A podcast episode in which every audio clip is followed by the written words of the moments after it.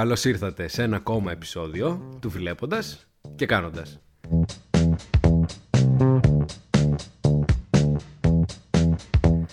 Είναι το πρώτο επεισόδιο στο οποίο δεν είμαι μόνος μου, να σας μιλάω σαν τη Μαγκουφάνα. Έχουμε την πρώτη καλεσμένη, η οποία είναι η Μαρία Μαρουλάκη. Γεια σας! Η οποία σήμερα γιορτάζει. πείτε τις χρόνια πολλά. Εντάξει, θα τα πείτε. Λοιπόν, όπως σας είχα πει, ε, σκεφτόμουν να, να έχουμε αρκετούς καλεσμένους, ούτως ώστε να υπάρχει έτσι μια διαφοροποίηση στα επεισόδια και να μπορούμε να φέρουμε κάποιον ο οποίος με τις ιδέες του, τις αντιλήψεις του, τις χαζομάρες του θα δώσει έτσι μια άλλη νότα στην εκπομπή ε, και ποιος άλλος θα μπορούσε να έρθει τώρα σαν πρώτος καλεσμένος, οπότε πεδίο δόξη λαμπρό. Καταρχάς να πω ότι αυτή η ιδέα με το podcast Είμαι εδώ από όταν γεννήθηκε αυτή η ιδέα και είναι τόσο... Πρώτα απ' όλα ήταν το πρώτο σουρεάλ σκηνικό ήταν όταν ακούσαμε το πρώτο podcast και ναι. νομίζω θα πάθω το σοκ όταν ακούσω αυτό το podcast τελειωμένο. Ε, γιατί το λέγαμε τόσο καιρό και το, τελικά το έκανες. Το λέγαμε, ναι, όντως. Η αλήθεια είναι ότι έγινε ουσιαστικά πολύ γρήγορα πράξη ε, αυτή η ιδέα και αυτή η σκέψη. Αλλά είναι όμορφο το ότι υπάρχει ανταπόκριση και ότι υπάρχει κόσμος που το ακούει και ας πούμε ακολουθεί τα επεισόδια. Οπότε αυτό δίνει και κίνητρο προφανώς να το συνεχίσεις. Δηλαδή, ας πούμε, αν έβλεπα ότι είχε 17 προβολές και οι 17 προβολές ήταν η μαμά μου, ο μπαμπάς μου, ο παππούς μου και η γιαγιά μου, προφανώς και δεν θα το συνέχιζα όλο αυτό το πράγμα.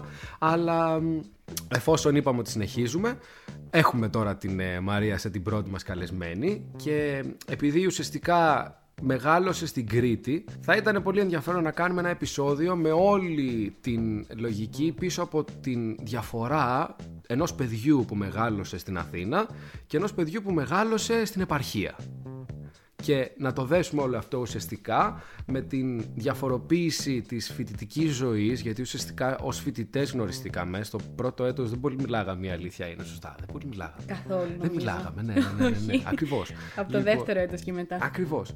Οπότε να πούμε ουσιαστικά πως διαφορετική ήταν η μετάβαση ε, ενός παιδιού που μεγάλωσε στην επαρχία και ήρθε να σπουδάσει στη μεγαλύτερη πόλη της Ελλάδος ε, με ένα παιδί που μεγάλωσε στην Αθήνα και πήγε ε, σαν φοιτητής σε κάποιο πανεπιστήμιο της Αθήνας.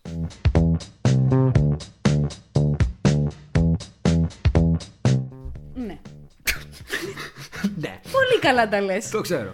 Λοιπόν, ωραία. Ε, πες μου λοιπόν, από όσο θυμάσαι τον εαυτό σου, πώς είναι η ζωή στο χωριό; Καταρχάς, ε, είναι πάρα πολύ διαφορετικό. Πού μεγάλωσες; Λοιπόν, Μίλησε μα. Λοιπόν, καταρχάς, ε, μεγάλωσα σε ένα χωριό της Κρήτης. Όχι απλά πούμε, στην Κρήτη, στα Χανιά ή στο Ηράκλειο που ακούνε Κρήτη πολύ και νομίζουν κατευθείαν Χανιά Ηράκλειο. Ε, εγώ μεγάλωσα σε ένα χωριό, στα νότια του νομού Ηρακλείου. Το χωριό μου λέγεται Ψαρή Φοράδα. Oh. Μην γελάτε. είναι πάρα πολύ ωραίο να έρθετε. Καλό είναι, καλό είναι, καλό είναι. Λοιπόν, εγώ ήμουν εκεί πέρα μέχρι τα 9 μου. Δηλαδή, εγώ μέχρι τα 9 μου ήμουν εκεί πέρα μόνιμα. Πήγαινα εκεί σχολείο. Ε, οπότε υπάρχουν πάρα πολλά πράγματα τα οποία λέω ανακυρούς στους ανθρώπους. Ό,τι έκανα ή πώς ήταν εκεί η καθημερινότητά μου και πολλοί παθαίνουν σοκ. Που για, ε, ε, εγώ δεν το καταλαβαίνω τώρα ότι όντως είναι σοκ για άλλους ανθρώπους. Για μένα πλέον είναι κάτι πολύ δεδομένο, αλλά ναι, ας πούμε. Ε, καταρχάς το σχολείο. Εγώ πήγαινα στο χωριό μου, πήγαινα στο σχολείο μέχρι και την τρίτη δημοτικού. Το σχολείο μας ήταν ένα διθέσιο δημοτικό, είχαμε και νηπιαγωγείο και δημοτικό. Και όταν λέω διθέσιο, τι εννοώ; Υπήρχαν μόνο δύο τάξεις. Καταρχάς, το σχολείο όλο και όλο είχε 20 παιδιά, μαζί με το δημοτικό, το δημοτικό και το νηπιαγωγείο μαζί 20 παιδιά. Δεν είχαν που να σας βάλουν δηλαδή. Ναι, ναι. Οπότε ήταν μια αίθουσα που ήταν το νήπιο και το νηπιαγωγείο, ας πούμε, οι δύο τάξεις του νηπιαγωγείου. Μια τάξη που ήταν μέσα η πρώτη, η τρίτη και η τετάρτη. Και η άλλη αίθουσα που ήταν μέσα η Δευτέρα, η Πέμπτη και η Έκτη. Και πώς δούλευε τώρα αυτό; Καταρχάς κάθε χρόνο είχαμε συνήθως μία δασκάλα, άντε δύο που ήταν μόνιμοι στο χωριό και μετά ερχόντουσαν αναπληρωτές. Οπότε κάθε χρόνο είχαμε αναπληρωτές καθηγητές και καθηγήτριες, δασκάλες βασικά, που ερχόντουσαν. Φαντάσου τώρα εσύ να μένεις στην Αθήνα και να σου λένε Α, διορίζεσαι στην ψάρι φοράδα. Βαρύ αυτό. Ε, πάθηναν όλες σοκ. Κάθε τάξη είχε και διαφορετικό καθηγητή συνήθως. Όχι. Λοιπόν, εμείς, ε, ας πούμε, όταν εγώ ήμουνα στην πρώτη δημοτικού, ωραία. ναι. Ήμουνα μαζί με τα παιδιά της Τρίτης και της Τετάρτης. Οπότε η δασκάλα μας έκανε, έκανε μάθημα στα παιδιά της πρώτης, ε, ενώ έβαζε κάτι άλλο στα παιδιά της Τρίτη και της Τετάρτη να κάνουν κάτι άλλο όσο ασχολείται με εμάς. Ναι. Και μετά πήγαινε στα παιδιά της Τρίτη και της Τετάρτη. Αναλόγως και με τη Δευτέρα και την Πέμπτη και την Έκτη. Για την πρώτη και τη Δευτέρα, η, η δασκάλα που ασχολιόταν αποκλειστικά με εμάς. Ε, όταν ήμασταν στην Τρίτη, Τετάρτη και Πέμπτη και Έκτη, ε, υπήρχε ένα σύστημα όπου, ε, ας πούμε, όταν εγώ ήμουν στην Τρίτη, υπήρχε περίπτωση όλα τα παιδιά να κάνουν πρώτα τα βιβλία της Τρίτης και μετά τα βιβλία της Τετάρτης. Τι μαλακία είναι αυτή, ρε πα. Οκ. Που σημαίνει ότι εγώ ήμουν τυχερή γιατί όταν εγώ πήγα Τρίτη, όλα τα παιδιά της Τρίτης και Τετάρτης κάνανε τα βιβλία της Τρίτης. Ε, αλλά υπήρχαν κάποια παιδιά που έκαναν πρώτα τα βιβλία της Τετάρτης και μετά τα βιβλία της Τρίτης. Μην με ρωτήσετε πώς δουλεύει αυτό. Δεν ξέρω, δεν θυμάμαι. Εκπαιδευτικό σύστημα στην Είναι- Ελλάδα. Ναι, ε, νομίζω Οργάνωση. δεν είναι μόνο της Ελλάδας, αλλά ναι, ήταν τώρα που το σκέφτομαι λίγο, είναι... Είναι ε, λίγο βαρύ. Σας είναι λίγο βαρύ. σηκώνανε στον πίνακα. Ναι, Αλλά τι γινόταν, ας πούμε, ε, εσύ που θα μπορούσες να πηγαίνεις έκτη. Ναι. Θα σε σήκωνε στον πίνακα, ξέρω εγώ, να λύσεις μια εξίσωση. Εκείνη την περίοδο, εκείνη τη στιγμή, ας πούμε, που τα παιδιά ήταν στον πίνακα, τα παιδιά της μικρότερης τάξης ασχολιόντουσαν με τα πράγματα που τους είχαν πει από πιο να πριν. ασχολούνται. Ναι. Λύσε εσύ μια άσκηση, όσο εγώ θα ασχοληθώ με τους άλλους που ξέρω Ναι. εγώ είναι μεγαλύτεροι. Τα κάναμε λίγο παράλληλα γενικότερα. Ναι, είναι αρκετά ιδιαίτερο αυτό. Δηλαδή, εγώ θυμάμαι, ας πούμε, ότι μια από τις πιο κλασικές στιγμές που έχεις ως μαθητής είναι να σε σηκώσει ο άλλος στον πίνακα και ταυτόχρονα, ας πούμε, όλη η τάξη να σε προσέχει. Να σε προσέχει τώρα τυπικά, έτσι. Δηλαδή, Ναι. προφανώς και όταν σηκωνόσαν στον πίνακα δεν σου δίνανε προσοχή όλοι, μισή σου πετάγανε χαρτάκια. ε, Ο καθηγητής, ας πούμε, σε έκραζε γιατί δεν ήξερες να κάνεις αυτό που έπρεπε να κάνεις. Αλλά θα ήταν πολύ περίεργο. Δηλαδή, μπορώ να σκεφτώ πώς είναι, ξέρω εγώ, να είμαι, να λύνω τη δική μου άσκηση και ταυτόχρονα να υπάρχει ένα παιδί πάνω στον πίνακα το οποίο να κάνει κάτι τελείως διαφορετικό από αυτό που κάνω εγώ.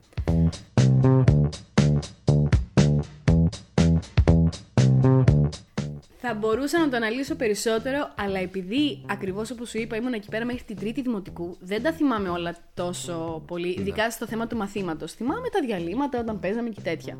Αλλά ας πούμε, ο αδερφός μου πήγε σχολείο στο, στο χωριό μέχρι και την έκτη δημοτικού. Ε, δηλαδή αυτός τα θυμάται πολύ περισσότερο. Ναι, ναι, ναι, ναι. ναι. Ε, Πώς ήταν τα διαλύματα στο Τα- χωριό; τα διαλύματα. Ε, Θέλω να τους πεις αυτό το σκηνικό με την ε, πίσω πόρτα που βγαίνατε και πηγαίνατε στο χωράφι. Όχι, λοιπόν, αυτό δεν ήταν καν πίσω πόρτα. Λοιπόν, Τα παράθυρα. Τι ναι. ήταν τα παράθυρα; Λοιπόν, άκου. Δώστε βάση Εμείς- τώρα τα χολόπεδα, τι κάνανε. Εμείς. Είχα λοιπόν ε, εγώ και ο ξαδερφός μου είμαστε στην ίδια ηλικία, οπότε κάναμε πάρα πολύ παρέα και στο σχολείο.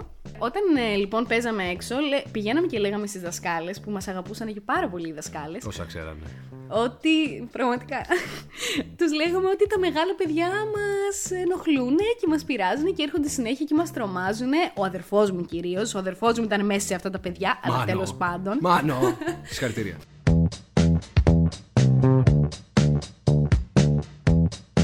Οπότε πηγαίναμε στις δασκάλες και τους λέγαμε να μας δώσουν το κλειδί της αίθουσάς μας για να πάμε να κάτσουμε στο διάλειμμα μέσα στην αίθουσα, έτσι ώστε λίγο να απομονωθούμε από αυτούς για να μην μας ενοχλούν. Τι κάνατε μες στην αίθουσα; Τι κάναμε μέσα στην αίθουσα; λοιπόν, πηγαίναμε. εμ, η αίθουσα από μπροστά έμπαινε, ξέρω έτσι, από την πόρτα. Από την πίσω πλευρά ε, το έδαφος ήταν πιο πάνω, ήταν σκαμμένο βουνό. Οπότε υπήρχε ένα παραθυράκι ψηλά στην αίθουσα, όπου έξω από το παράθυρο ουσιαστικά ήταν έδαφος, γιατί ήταν ανισόπεδο. Οπότε εμείς πηγαίναμε, ανεβαίναμε πάνω στην έδρα, από την έδρα ανεβαίναμε στο καλοριφέρ και από το καλοριφέρ βγαίναμε έξω από το παράθυρο και βγαίναμε στο πίσω χωράφι και πηγαίναμε εκεί από πίσω. Είχε ένα δέντρο με βανίλιες και πηγαίναμε και κόβαμε βανίλιες και τρώγαμε. Ε, όπου αυτό το δέντρο φαινόταν από, τη, από το προάβλιο του σχολείου. Αλλά οι δασκάλες δεν βγαίναν έξω, καθόταν στο γραφείο. Δεν, δεν τους ένοιαζε ιδιαίτερα. Δεν Ε, είναι όμως τρομερή μνήμη αυτό. Δηλαδή θέλω ναι. να πω ότι είναι τόσο αθώα παιδική μνήμη. Ε, ε, εγώ δεν θυμάμαι, ας πούμε, να έχω κάτι αντίστοιχο. Εντάξει, είναι και διαφορετικά φτιαγμένα τα σχολεία στην Αθήνα. Δηλαδή υπάρχει πιο μεγάλη ασφάλεια. Θέλω να πω, αν λέγαμε εμείς στην καθηγήτριά μας, δασκάλα, νομίζω πώς λέγονται τότε, ε, δώσε μας τα κλειδιά να κλειδωθούμε μέσα στην τάξη γιατί μας πειράζουν ε, παιδιά. Δεν υπήρχε Δεν υπήρχε περίπτωση ούτε μία στο εκατομμύριο. Ναι, ναι, ναι. Άσε που όλα ε, τα σχολεία είχαν ας πούμε γύρω-γύρω κάγκελα, δεν μπορούσες να ανοίξεις το παράθυρο ή μια πόρτα και να βγεις κάπου αλλού, όπου δεν θα υπήρχε κάποιος, ξέρω εγώ, να σε επιβλέπει. Καλά, και εμάς είχαν κάγκελα και τείχο. Ναι, απλά αλλά- εμείς βρίσκαμε τον τρόπο να βγούμε. Αυτό σου λέω, δεν υπήρχε ας πούμε σε εμάς αίθουσα η οποία να ανοίγει το παράθυρο, όπως εσύ Ναι. αντίστοιχα, και να βγαίνει σε ένα ε, χωράφι και να πηγαίνεις να τρως βανίλιες. Δηλαδή είναι πολύ όμορφη παιδική μνήμη αυτή, η οποία κακά τα ψέματα, εντάξει, δεν μπορεί να την έχει κάποιος ο οποίος έχει περάσει τα παιδικά του χρόνια στην Αθήνα. Καλά, ισχύει. Απλά κιόλας όταν φτιάχνανε αυτό το σχολείο, δεν νομίζω ότι πιστεύανε ότι θα κάνουμε αυτό το πράγμα και θα βγαίνουμε από το παράθυρο. Τα παιδιά της πίσω στο- επαρχίας έχουν μια άλλη Ναι. αθωότητα. Επίσης Δεν- να πούμε ότι όλη αυτή η ιστορία έληξε ε, επειδή μας κάρφωσαν στις δασκάλες Οπα. και ποιος άλλος θα μας κάρφωνε, ο αδερφός μου βέβαια, Ο οποίος το τους καρφί πείραζε. που μας πείραζε κιόλας και μας κάρφωσε και κάπως έτσι δεν μας έδωσαν ποτέ ξανά τα κλειδιά και κάπως έτσι δεν ξαναφάγαμε ποτέ βανίλιες από αυτό το υπέροχο δέντρο. Απ' τη μία όχι, απ' την άλλη συγχαρητήρια. Έλεος. Τέλος πάντων.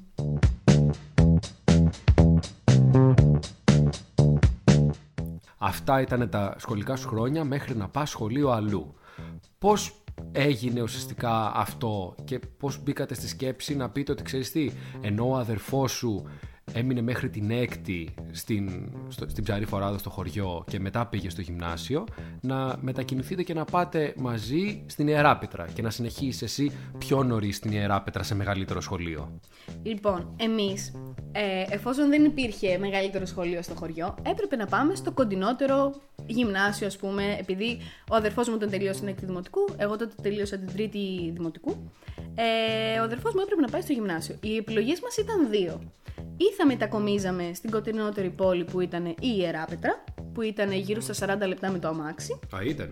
Ήτανε, αλλά για μας πλέον δεν είναι τίποτα αυτή η διαδρομή, ξέρεις, είναι πο- ε, τίποτα.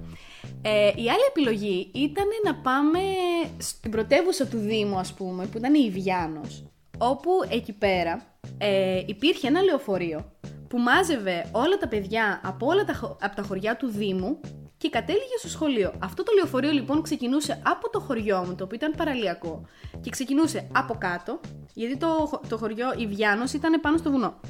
Οπότε ξεκινούσε από την παραλία, μάζευε όλα τα παιδιά από όλα τα χωριά του Δήμου, ε, ζιγ-ζακ από εδώ και από εκεί και κατέληγε στο σχολείο. Το λεωφορείο έχω να πω ότι ξεκινούσε 6 ώρα το πρωί και κατέληγε στο σχολείο στις 8 η ώρα το πρωί. Οπότε θα έπρεπε να κάνουμε αυτό το πράγμα κάθε μέρα για τα επόμενα 6 χρόνια του γυμνάσιου και του λυκείου. Ασύμφορο. Ασύμφορο. Οπότε οι γονείς μου είπαν ότι είναι καλύτερα να μετακομίσουμε στην Ιεράπετρα. Όπου ουσιαστικά απλά νοικιάσαμε ένα σπίτι όπου μέναμε εγώ με τον αδερφό μου και την μάνα μου. Γιατί ο μπαμπάς μου είχε δουλειά στο χωριό, δεν μπορούσε να φύγει. Οπότε εμένα όλα, και όλα τα χρόνια μου, ειδικά τα πρώτα χρόνια που μετακόμισα στην Ιεράπετρα, ε, ήταν τα Σαββατοκύριακα πίσω στο χωριό με τον μπαμπά μου και εννοείται όλες οι γιορτές και τα, ε, οι διακοπές πίσω στο χωριό.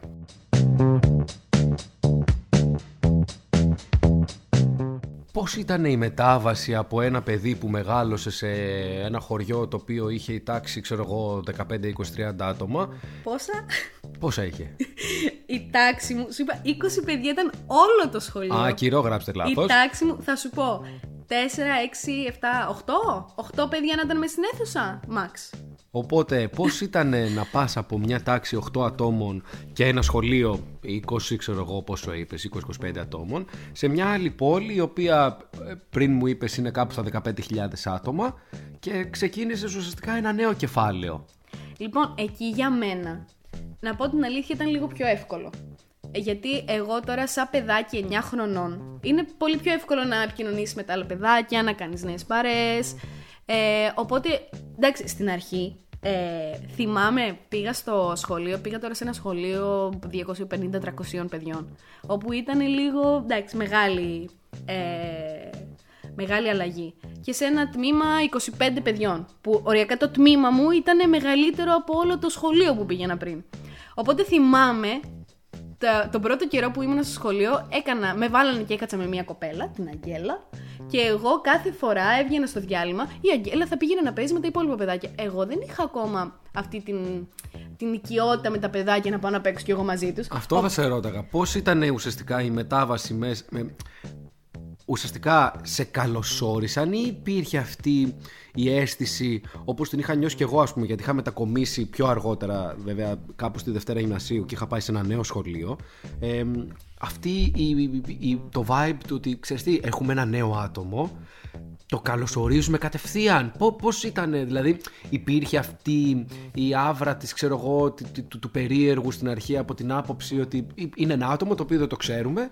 Πώς θα το κάνουμε ουσιαστικά κομμάτι δικό μας; Μόνο τον πρώτο μήνα νομίζω ήμουνα λίγο μόνη μου. Δηλαδή θυμάμαι απλά να κάθομαι, καθόμουν στο παγκάκι και έλεγα Α, πού είναι η Αγγέλα; Α, εκεί είναι η Αγγέλα και την έβλεπα να παίζει με τα άλλα παιδάκια. Ε, και μετά, εντάξει, μετά τον πρώτο καιρό, μετά τον πρώτο μήνα, βασικά μετά ε, άλλαξε κιόλας στρανείο και έκατσα με μια άλλη κοπέλα. Ε, και μετά εκεί ξεκίνησα να κάνω κανονικά παρέα και Ναι. ψ- προσαρμόστηκα full. Δεν θα έλεγε το ίδιο ο αδερφός μου βέβαια, στο γυμνάσιο. Είναι λίγο πιο γιατί- δύσκολα τα παιδιά στο γυμνάσιο. ναι. Ε, πιστεύω ο αδερφός μου και ένας άλλος φίλος μου, ο οποίος και αυτός από το χωριό μετά μετακόμισε στο, στην Ιεράπετρα, ε, ήταν λίγο πιο δύσκολο για αυτούς. Γιατί εντάξει τώρα τα παιδιά στο γυμνάσιο θεωρούνται λίγο πιο, ξέρεις, α, πήγαμε στο γυμνάσιο, είμαστε λίγο πιο ξεπεταγμένα, δεν κάνουμε παρέα με τα παιδιά που κάναμε ήδη παρέα. Οπότε ε, μ, για αυτούς ήταν λίγο πιο δύσκολο. Αλλά εντάξει, το πιο, το πιο περίεργο όταν μετακόμισα στην Ιεράπετρα ήταν ε, το ότι ας πούμε δεν θα έβγαινα να παίζω κάθε βράδυ με τους φίλους μου. Γιατί εγώ είχα συνηθίσει στο χωριό. Να πηγαίνει η μαμά μου, μας έπαιρνε από το σπίτι, πηγαίναμε στην πλατεία του χωριού, καθόταν η μάνα μου με τις φίλες της εκεί στην καφετέρια στην πλατεία του χωριού. Ε, και εμάς, εμάς μας αμολούσαν στην πλατεία για ώρες και πηγαίναμε εμείς και παίζαμε και πηγαίναμε από εδώ, πηγαίναμε από εκεί. Μπορεί να χανόμασταν, να πηγαίναμε από την παραλία μέχρι τα βουνά. Δεν ξέρανε που ήμασταν. Κολόπεδα, ναι. Δηλαδή, Ήμασταν τώρα τύπου 7-8 χρονών και απλά μας αμολούσαν έτσι. Και για να γυρίσουμε πίσω, απλά βγαίνανε στην πλατεία και αρχίζανε και φωνάζανε Μαρία! Ερχόσασταν κατευθείαν, πόσες φορές φωνάζανε; Ε, εντάξει, ερχόμαστε. Ή μπορεί να βρίσκανε τα άλλα παιδάκια. Ξέρεις που είναι η Μαρία; Α, η Μαρία είναι εκεί. Μπορείς να πας να μου τη φωνάξεις. Οπότε θα ερχόταν τα παιδάκια, θα μας φωνάζανε. Σε θέλει η μαμά ναι, σου. ναι, ναι, ναι. Οπότε κάπως έτσι πήγαινε. Ή μας αφήνανε σε σπίτια φίλων μας και μετά θα παίρνανε τηλέφωνο στο σπίτι του φίλου μας ότι ξέρεις κάτι, σε λίγο ερχόμαστε να πάρουμε τα παιδιά. Οκ. Ε, αυτό δεν το είχα όταν πήγα στην Ιεράπετρα. Στην Αθήνα ήταν λίγο διαφορετικά γιατί πρώτον έπαιζε ρόλο η περιοχή που έμενες, γιατί κάποιες ήταν αρκετά πιο πυκνοκατοικημένες από άλλες, αλλά έπαιζε ρόλο σίγουρα και το πόσο έβλεπε ο πατέρας σου και η μητέρα σου το αν θα είσαι μόνος σου, το πόσο θα σε αφήσει μόνος σου, το τι περιθώρια να σου δώσει. Γιατί γενικά κακά τα ψέματα, εντάξει, όταν μεγαλώνεις στην Αθήνα, ε, μεγαλώνεις πιο πολύ με το φόβο μέχρι κάποια ηλικία. Δηλαδή, η- τα πρώτα λόγια που μου είπε η μάνα μου, ξέρω εγώ, θυμάμαι όταν έβγαινα έξω σαν παιδάκι, ήταν το πρόσεχε. Ναι. Δηλαδή, και όχι το πρόσεχε να μην κοπανίσεις το κλασικό το ότι άμα κοπανίσει και κλάψεις θα σε δείρω κιόλας. το, το πρόσεχε τους άλλους. Γιατί εντάξει, όταν υπάρχει μεγαλύτερο κομμάτι πληθυσμού, στατιστικά και μόνο, θα υπάρχει και περισσότερες πιθανότητες να βρεθεί κάποιος ο οποίος θα μπορούσε ας πούμε να σε βλάψει Όπως θα μπορούσε να βλάψει κάποιος ένα μικρό παιδί το, παίζει σε, το οποίο παίζει σε μια πλατεία. Αλλά νομίζω, θυμάμαι ότι είχα και εγώ τέτοιες μνήμες. Σίγουρα δεν ήταν μαζεμένες οι μανάδες, γιατί ήταν μεγάλες οι γειτονιές. Δεν αναπτύσσει τόσο εύκολα σχέση, σχέση με κάποιον ο οποίος το παιδί σου απλά παίζει με το παιδί του στην, ε, στην Αλάνα και στην πλατεία. Αλλά νομίζω μέχρι την πρώτη γυμνασίου έχω τέτοιες μνήμες γιατί μέναμε κοντά σε μια πλατεία. Οπότε συνέχεια κατεβαίναμε κάτω. Ξέρω εγώ, εντάξει, τα αγόρια συνήθως παίζαμε καμιά μπάλα, κανένα κυνηγητό, τίποτα τέτοια. Και θυμάμαι ότι φώναζε από τον μπαλκόνι, ε, ανεβείτε πάνω. Αλλά θυμάμαι αυτή την αθωότητα και αυτή την ξεγνιασιά σε εισαγωγικά που είχατε κι εσείς, απλά σίγουρα σε πολύ πολύ μεγαλύτερο βαθμό στο χωριό. Βέβαια, να πω ότι και στην Ιεράπετρα τα παιδιά βγαίνανε έτσι λίγο πιο ελεύθερα και πηγαίνανε ε, στα πάρκα ή σε, στα γυμναστήρια ή σε πλατείες ή οτιδήποτε και παίζανε με τα υπόλοιπα παιδάκια και ακόμα και μέσα στο δημοτικό. Απλά εγώ επειδή δεν, δεν είχα ακόμα αυτές τις παρέες και επειδή εμένα η κολλητή μου ας πούμε έμενε σε ένα χωριό έξω από την Ιεράπετρα δεν το είχα τόσο αυτό. Αλλά άλλα παιδάκια το είχαν. Σας άφηναν όμως, η μεγάλη διαφορά είναι ότι σας άφηναν να απομακρυνθείτε. Ναι. Δηλαδή, εμείς, ναι, μεν ήμασταν έξω, όχι περιορισμένοι, ας πούμε, εισαγωγικά, αλλά μας έλεγαν θα πας στην πλατεία, θα κάτσεις στην πλατεία. Δεν πρόκειται να φύγει. Δηλαδή, να φύγουμε από την πλατεία και να πάμε σε ένα μέρος το οποίο θα ήταν 10 λεπτά, ένα τέταρτο με τα πόδια. Δεν το κάναμε σε γενικές γραμμές. Αν να πηγαίναμε σε κανένα περίπτερο, να πάρουμε κάτι, τίποτα τέτοια, δεν μετακινιόμασταν πιο μακριά. Επίσης, είναι μεγάλο, μεγάλη διαφορά και η, η, η ποσότητα των αμαξιών που υπήρχαν. Α, ναι. Δηλαδή στην Αθήνα σε πατάνε, ας πούμε, σαν την κατσαρίδα. Τώρα στο χωριό, ακόμα και στην Ιεράπετρα, που εντάξει, προφανώς και θα είχε περισσότερα, δεν ήταν το ίδιο χάος. Δεν είναι το ίδιο, όχι. Κάπου εδώ, το άλλο που κάναμε σαν παιδάκια στο χωριό. Εντάξει, εκεί ήμασταν, ε, μπορώ να πω, λίγο πιο μεγάλα. Δηλαδή, εγώ να ήμουν στο τέλος του δημοτικού, αρχές γυμνασίου εκεί. Όπου έκανα παρέα κυρίως με τον αδερφό μου που, όπως σας είπα, ήταν τρία χρόνια μεγαλύτερος. Και άλλο ένα παιδί που είναι δύο χρόνια μεγαλύτερος. Και κάναμε τις λεγόμενες περιπέτειες. Οπότε, εμένα το σπίτι μου στο χωριό είναι κυριολεκτικά περικυκλωμένο από θερμοκήπια. Δεν υπάρχει τίποτα άλλο στην περιοχή, είναι το σπίτι μου και θερμοκήπια. Οπότε ερχόντουσαν οι φίλοι μας πάνω και λέγαμε θα πάμε να κάνουμε μια περιπέτεια. Οπότε πηγαίναμε και χανόμασταν ανάμεσα στα θερμοκήπια. Ε, είτε θα ανεβαίναμε στο βουνό και θα πηγαίναμε να βρούμε εκεί που έχουν τα φωτοβολταϊκά. Λέγαμε Άκου τι ότι κάνανε τα άμα κολόπεδα. φτάσουμε στα φωτοβολταϊκά έχουμε κάνει μεγάλη περιπέτεια σήμερα. Ή θα πηγαίναμε μέχρι την παραλία. Όπου για να πάμε μέχρι την παραλία κατεβαίναμε κυριολεκτικά Είναι μακριά, το θυμάμαι. κατεβαίναμε κυριολεκτικά γκρεμό. Γκρεμό. Μμμ, δυνατός ο μικρός. Φαντάσουμε με ένα τύπου max 12 χρονών κατέβαινα γκρεμούς. Δηλαδή, Πόσες φορές έχει πέσει, Ω, καμία. Παιδιά, Καμία. έπεσα. Ε, όχι, δεν έπεσα. Το ότι πήγα και δεν έπεσα, ειδικά εκ- εκείνη τη μέρα τη θυμάμαι, είχα χεστεί πάνω μου. Συγκλονιστικό. Για τα δικά σου δεδομένα. Καλά, ναι, για τα δικά μου δεδομένα σίγουρα. Ε, είχα πέσει πάρα πολλές άλλες φορές.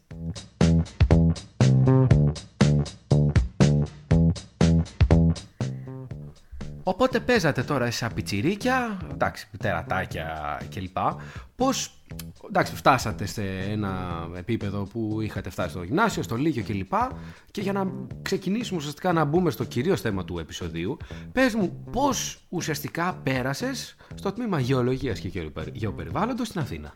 Λοιπόν, εγώ πήγα, έκανα το μηχανογραφικό μου, έβαλα για αρχή όλα τα γεωπονικά.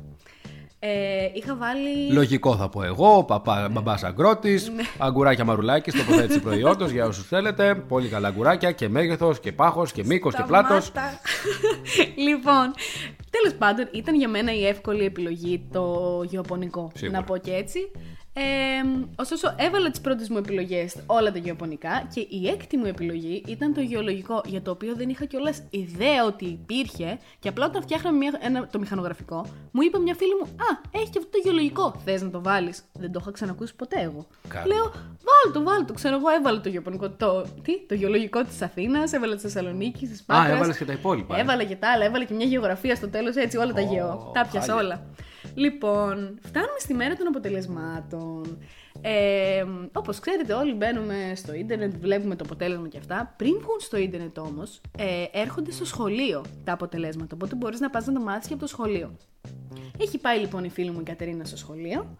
Ε, Γεια σου, και, Κατερίνα. και, και με παίρνει, με παίρνει να μου πει τα αποτελέσματα. Με παίρνει λοιπόν όλο χαρά και μου λέει Έλα ναι, πέρασες, πέρασες στο γεωλογικό. Στα κάτεργα θα καταλήξετε να σπάτε πέτρες! Θα πουλάτε λεμόνια στην ομόνια! Στην Ερμού, στα Παρέγα, θα πουλάτε μαντίλια! Και να είμαι εγώ, τι, τι είπες, στο γεωλογικό. Εκεί, αυτή δεν ήταν η πρώτη σου επιλογή. Παιδιά, απλά τη το κλείσα. και ξεκίνησα. Στην αρχή ήμουνα σε άρνηση, μετά ξεκίνησα να κλαίω, μετά να με ξαναπαίρνει τηλέφωνο. της λέω, Δεν ήταν αυτή η πρώτη μου επιλογή. Παιδιά, έχω να πω ότι εντάξει, ε, δεν μετανιώνω στιγμή για το ότι πέρασε το γεωλογικό. Νομίζω χίλιε Αν δεν είχες περάσει στο γεωλογικό, αυτή Δεν τη θα ήμουν στιγμή, εδώ αυτή τη δεν θα στιγμή. κάναμε αυτό το podcast. Ναι, ναι. Πάντως είναι μεγάλη μάστιγα αυτή. Θυμάμαι και εγώ παρόμοια ε, φάση όπου έχουν βγει τα αποτελέσματα εκείνη την ημέρα και έχω ε, συμπληρώσει τα στοιχεία μου στο site του Υπουργείου Παιδείας για να δω πού πέρασα. Τι γίνεται τώρα, έχω ένα φίλο τον Αντώνη, ο οποίος ο πατέρας του είναι δημοσιογράφος. Ωραία. Οπότε με έχει πάρει αυτός στο τηλέφωνο γιατί έχει μάθει νωρίτερα τις βάσεις να με ρωτήσει τι σχολή ήθελα ας πούμε για να μου πει εάν όντως πέρασα. Του λέω εγώ κοίταξε το γεωλογικό το βλέπει και μου λέει: Πω ρε γαμό, το ανέβηκε 2.000 μόρια η σχολή σου. Ωστόσο, είχα βγάλει 14.000 μόρια και η σχολή είχε 12.944. Το θυμάμαι σαν τώρα. Οπότε είχα 1.000 μόρια περιθώριο. Και ή, ή- ήξερα με αυτόν τον τρόπο ότι εντάξει, αποκλείεται να ανέβαινε 1.000 μόρια. Αυτό που δεν είχα υπολογίσει όμως ήταν ότι είχαμε, είχαμε πέσει πάνω στην αλλαγή του συστήματος. Οπότε πάρα πολλές σχολές, όπως οι γεωπονικές, ανέβηκαν 2.000 μόρια. Μου λέει αυτός, πω ρε γαμώτο το γεωλογικό ανέβηκε 2.000 μόρια και στραγγίζει κάθε ίχνος συναισθήματος που είχα μέσα μου, γιατί κιόλας εγώ είχα κάνει κάκι στο μηχανογραφικό. Είχα βάλει σαν πρώτη επιλογή το γεωλογικό, το οποίο το ήθελα, και η δεύτερη σχολή που είχα βάλει ήταν ένα τμήμα δασοπονία στην Οριστιάδα. Κάτι Ναι, τέτοιο. ναι, ναι, εκεί ναι. που μπαίνει πινέζα στο χάρτη. Λοιπόν, οπότε παθαίνω εγκεφαλικό και εκείνη τη στιγμή συμπτωματικά ξεκολλάει το site του Υπουργείου και μου γράφει Συγχαρητήρια, πετύχατε στο τμήμα Γεωλογίας και Γεωπεριβάλλοντος. Προφανώς και καταλαβαίνετε ότι άκουσε τα κύριε relation που λέει ένας παπάς στην Κυριακάτικη λειτουργία και μου λέει Αχ, συγγνώμη, μπέρδεψα το γεωλογικό με το γεωπονικό. Οπότε είναι νομίζω μάστικα καθολική αυτή. Αυτό Μέχρι ήταν τώρα. όλοι οι γίνεται. φοιτητές. Βασικά, όχι μόνο οι φοιτητικοί μας, Ακριβώς. Ακόμα. Ακριβώς. Α, γεωλογία. Α, γεωπονία. Ή τε... Α, θεολογία. Α, Α, βιολογία. Ωραία, ε, γαμώτο. είμαι, είμαι βιολόγος, είμαι θεολόγος, είμαι γεωπόνος. Είμαι όλα εκτός από γεωπό. Από. Τι; Ή- Εκτός από το γεωλόγος, βλέπετε, το ναι. βλέπετε. Δηλαδή, δεν, α- α- όταν κάνουμε κι εμείς τέτοια λάθη, τι να περιμένουμε από τις γιαγιάδες τώρα. και- Ποιες γιαγιάδες; Από παιδιά της ηλικίας Θα μας. σου ξεχάσω εγώ τις γιαγιάδες της λαϊκή. Τι πέρασε, παιδί μου, γεωλογικό, θεία. Άρε, μια χαρά, η οπονία έχει σπουδάσει, ο εγγονό μου. και τι να της πεις τώρα, της λες. Ναι, θεία. Ναι. Λοιπόν. Οπότε περνάς το γεωλογικό, ε, ξεπερνάς τη φρίκη σου Ναι. και πώς ε, φτάνεις να πατάς την πρώτη μέρα στο Α13 που είχαμε το Introduction Day. Λοιπόν, καταρχάς, εγώ είχα στο νου μου ότι έπιανα το γεωπονικό του Βόλου. Οπότε εγώ όλο το καλοκαίρι είχα προετοιμαστεί ότι θα περάσω στο Βόλο. Ο Βόλος δεν είναι και πολύ μεγάλη πόλη. Σίγουρα όχι. Οπότε όταν βλέπω κιόλας ότι πέρασα Αθήνα, ε, λίγο κάτι μέσα μου με έπιασε ότι πού θα πάω τώρα στην Αθήνα, πού θα πάω σε αυτή τη μεγάλη πόλη, δεν ξέρω που πάνε τα τέσσερα. Πόσες δεν- φορές δεν- είχες πάει Αθήνα; Αθήνα νομίζω είχα πάει μία φορά στην- κανένα σχολείο; με το σχολείο στην τριήμερη, άλλη μια φορά με τους γονείς μου και άλλη μια φορά όταν είχε περάσει η ξαδέρφη μου Αθήνα που την είχαμε επισκεφτεί τρεις φορές. Α, που δεν είχαμε δεν είναι κάνει και πολύ, τίποτα το δεν είναι πολύ. ιδιαίτερο. Για την Αθήνα τουλάχιστον. Όχι. Δεν είναι. Ε, και πάντα κινούμασταν κιόλας με αμάξια, λεωφο... ε, λεωφορεία τύπου. όχι αστικά. Τέλος πάντων. Και γιατί το λέω αυτό. Εγώ λοιπόν πήγα στην Αθήνα ε, και ήταν η πρώτη φορά που έμπαινα σε μετρό και λεωφορείο. Στην Ιεράπετρα δεν υπήρχαν λεωφορεία. Τραυματική εμπειρία. Δεν υπήρχαν αστικά λεωφορεία. Οπότε το να πρέπει εγώ να σηκώνομαι κάθε μέρα. Βασικά να πρέπει να παίρνω το 608 και το 250 νούμερα τώρα που φέρνουν PTSD σε όποιον ναι, ωραίες σπούδασε στην εποχές, Πανεπιστημίου τι Πολύ. ωραίες εποχές. Ε, Σκάτα. Ήταν λίγο τραυματικό. Αλλά ναι, πήγα στο, στο Α13 λοιπόν την πρώτη μέρα. Να πούμε ότι έξω από το Α13 έχουμε μαζευτεί, έβλεπα εγώ όλους.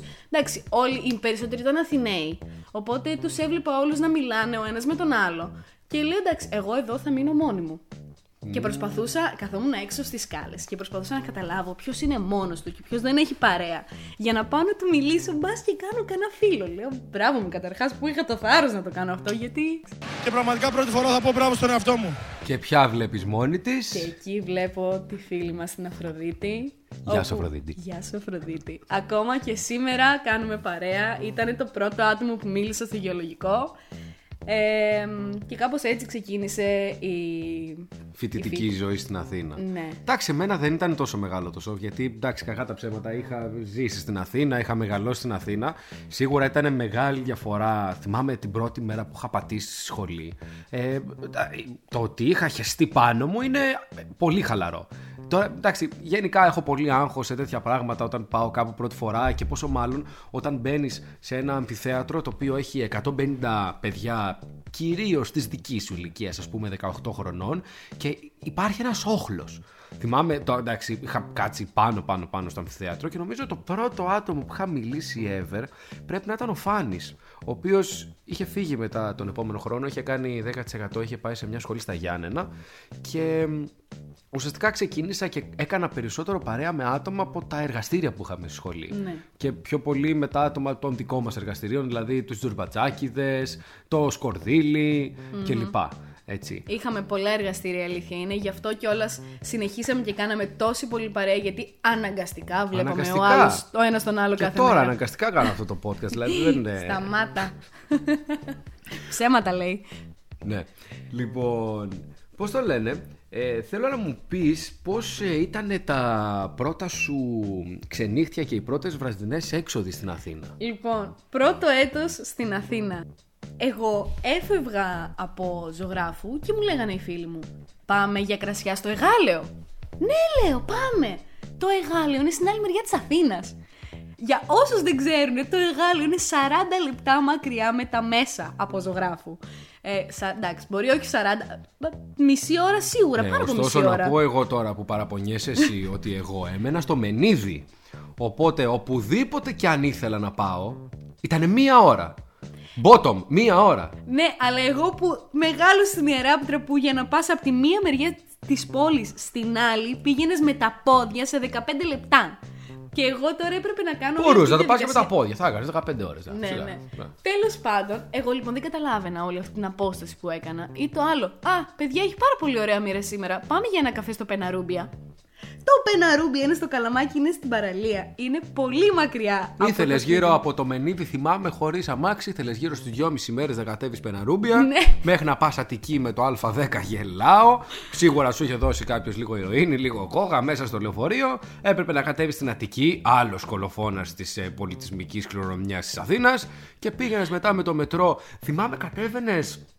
Ε, κάνα φίξ και από το φίξ έπρεπε να πάρεις τραμ Ναι, το οποίο θα έτσι σε ήταν. κατέβαζε κάτω. Δεν μπορούσες να κάνεις κάποια άλλη διαδρομή ή μετά με κάνα λεωφορείο το οποίο γενικά υπήρχε ένα χάος αν έπρεπε να κατέβεις εκεί κάτω χωρίς αμάξι. Εγώ νομίζω πήγαινα μέχρι το Σύνταγμα και από το Σύνταγμα έπαιρνα το τραμ. Το τραμ, ακριβώς. Και κατεβαίναμε κάτω. Που για που σένα ήταν πολύ πιο εύκολο για από μένα- ζωγράφου ναι. να κατέβεις Σύνταγμα από να κατέβω εγώ στο Σύνταγμα. Γι' αυτό λέω πάλι καλά που έμενα ζωγράφου. Ακριβώς, ακριβώς. Δηλαδή το εκτίμησα πάρα πολύ τα επόμενα χρόνια.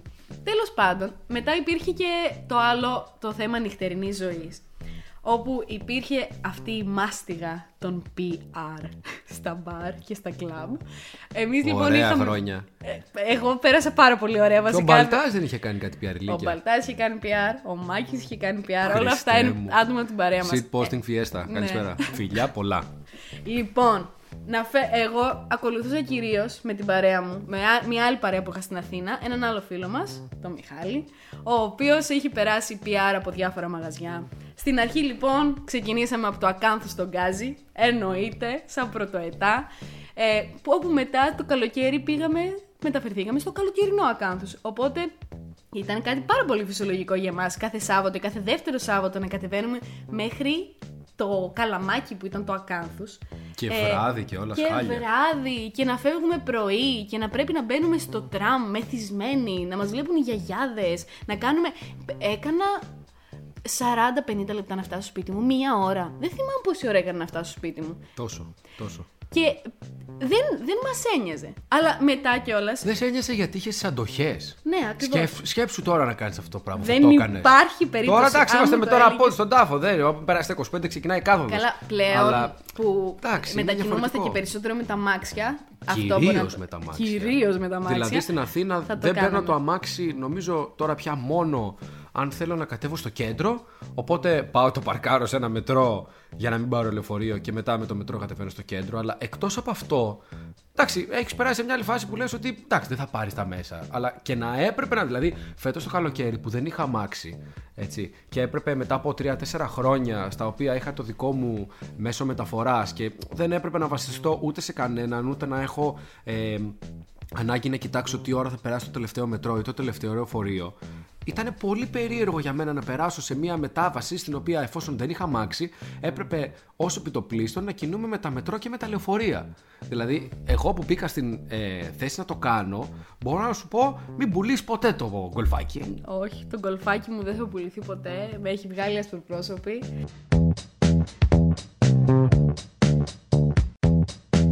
Τα πρώτα δύο χρόνια σε μένα που δεν είχα αμάξι ήταν τελείως διαφορετικά από τα επόμενα. Α πούμε, νομίζω κάπου στο δεύτερο έτος που ουσιαστικά πήραμε το πολλάκι και ξεκίνησα να μετακινιέμαι. Από τα πιο βασικά του τύπου ε, να πάω στο σχολείο με το αμάξι, μέχρι να πει ότι θα βγεις μια βόλτα το βράδυ και ακόμα θυμάμαι τις πρώτες φορές που ξέρεις τι, ήμουνα έξω και ασυναίσθητα πήγαινα να κοιτάξω το τηλέφωνο για να δω τις τελευταίες ώρες από μετρό, τραμ, λεωφορεία κλπ. Ασυναίσθητα. Λοιπόν, οπότε, ε, εντάξει, κακά τα ψέματα, έχεις μια τρομερά μεγαλύτερη ευελιξία. Όχι, όχι, ξεκάθαρα. Καταρχάς, εγώ πρώτο και δεύτερο έτος ήταν ε, η περίοδοι που πήγαινα κυρίως κέντρο. Από τότε και μετά, δηλαδή μόνο στηράκι είχα να κατέβω δεν ξέρω κι εγώ πόσο καιρό. Ναι, ακριβώς. Ε, αλλά μετά, με στην πορεία, όσο περνάνε και τα χρόνια, εγώ ήμουν 6 χρόνια ήμουνα στην Αθήνα.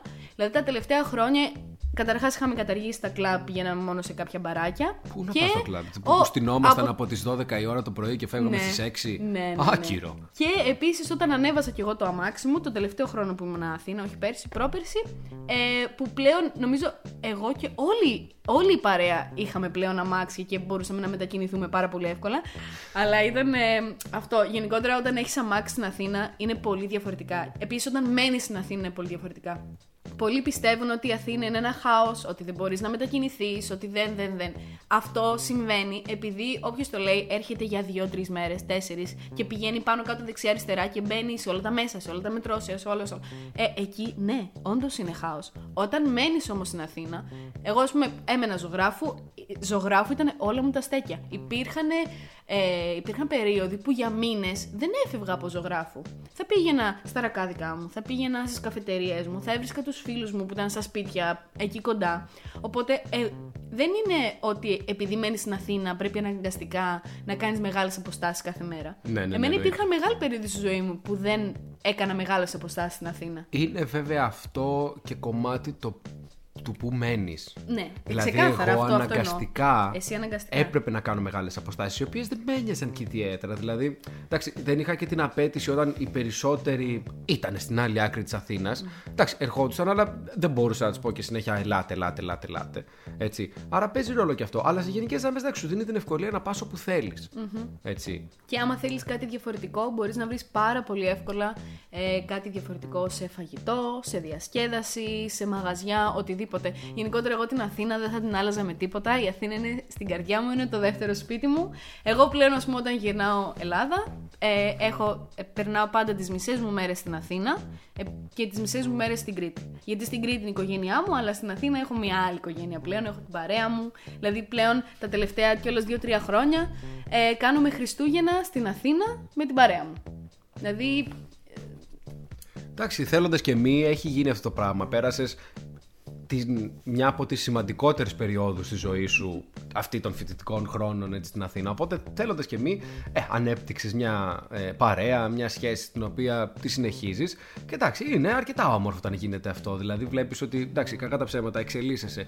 Ξεκινήσαμε και λέγαμε από το δημοτικό, πώς πήγε στο γυμνάσιο στην Ιεράπετρα, πώς πήγε στην Αθήνα όταν ήσουν φοιτήτρια, πώς έχεις έρθει στην Ολλανδία, το οποίο αυτό θα μπορούσε να είναι ένα άλλο επεισόδιο. Ναι, ναι, γιατί σας μίλησα εγώ στο προηγούμενο επεισόδιο γιατί δι- δικά μου ευτράπελα στην Ολλανδία, αλλά μπορεί να γίνει ένα επεισόδιο καθαρά με τα Α. ευτράπολα κάθε ατόμου που έρχεται στην όσο Ολλανδία. άκουγα αυτό το podcast, σκεφτόμουν πάρα πολλά από τα δικά μου, αυτά που έχουν τύχει σε μένα. Ακριβώς. Οπότε εντάξει, βλέπεις το, το φάσμα της εξέλιξης, ας πούμε, στην ζωή σου και σαν άτομο της κοινωνίας, ρε παιδί μου. Όπως είπαμε, θα μπεις τώρα, ας πούμε, στη διαδικασία να πεις ότι θα πάω στο κλαμπ από τις 12 η ώρα και θα φύγω στις 6 το πρωί. Εγώ στις 3 θα έχω αρχίσει να παθαίνω κράμπες. Ναι, όχι, αυτό λίγο δεν. Οπότε- Αυτά πλέον συμβαίνουν μόνο. Είναι αυτά τα απρόοπτα που λέμε. Ναι. Πάμε, για, πάμε για μια μπύρα. Και Απρόοπτο. η μπύρα καταλήγει να γίνεται. Έχει τύχει να είμαστε, τώρα μη- μεγάλη παρένθεση, ε, να πάμε να ράξουμε εγώ με τη Μαρία και τη φίλη μας τη Μελένια σε μια θέα στο γαλάτσι. Την ξέρετε σίγουρα συνήθως οι περισσότεροι. Οπότε τι γίνεται, μετά τη θέα στο γαλάτσι καθόμαστε εκεί πέρα πίνουμε καμιά μπυρίτσα, λέμε ας πάμε να πιούμε ένα ποτό στο μέλι. Στο- Λοιπόν, καταρχάς. Άλλος κολοφόνας της Ε, ελληνικής Για βραδινής όσους εξόδου. ξέρουν από Αθήνα, ρακομελάδικο το μέλι στο Πατήσια δεν υπάρχει Θα ξεφτύλα μας που πάνε έχει μέσα για ζήσει αυτό το τοποθέτηση μαγαζί. Όποιος ξέρει, ξέρει. Αυτό. Λοιπόν, οπότε τι γίνεται, έχουμε φτάσει στο μέλι, πίνουμε. Δεν θυμάμαι τι Ούζο. πίνουμε.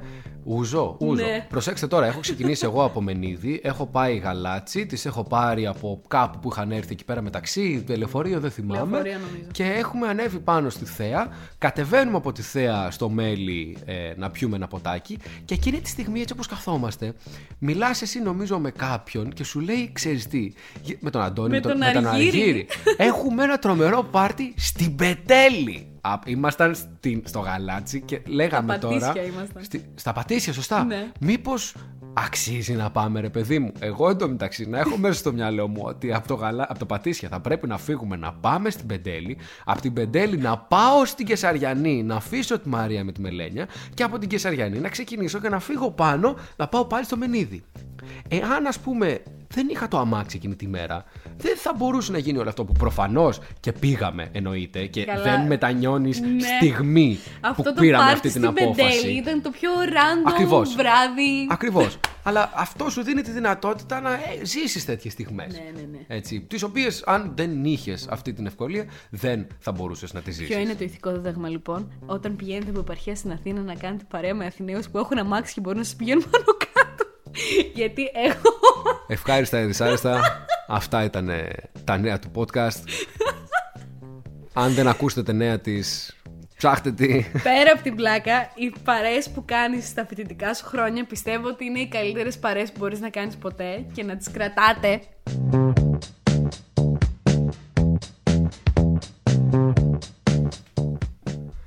Κάπως έτσι λοιπόν φτάσαμε στο τέλος του τρίτου επεισοδίου. Πες ένα γεια στο λαό.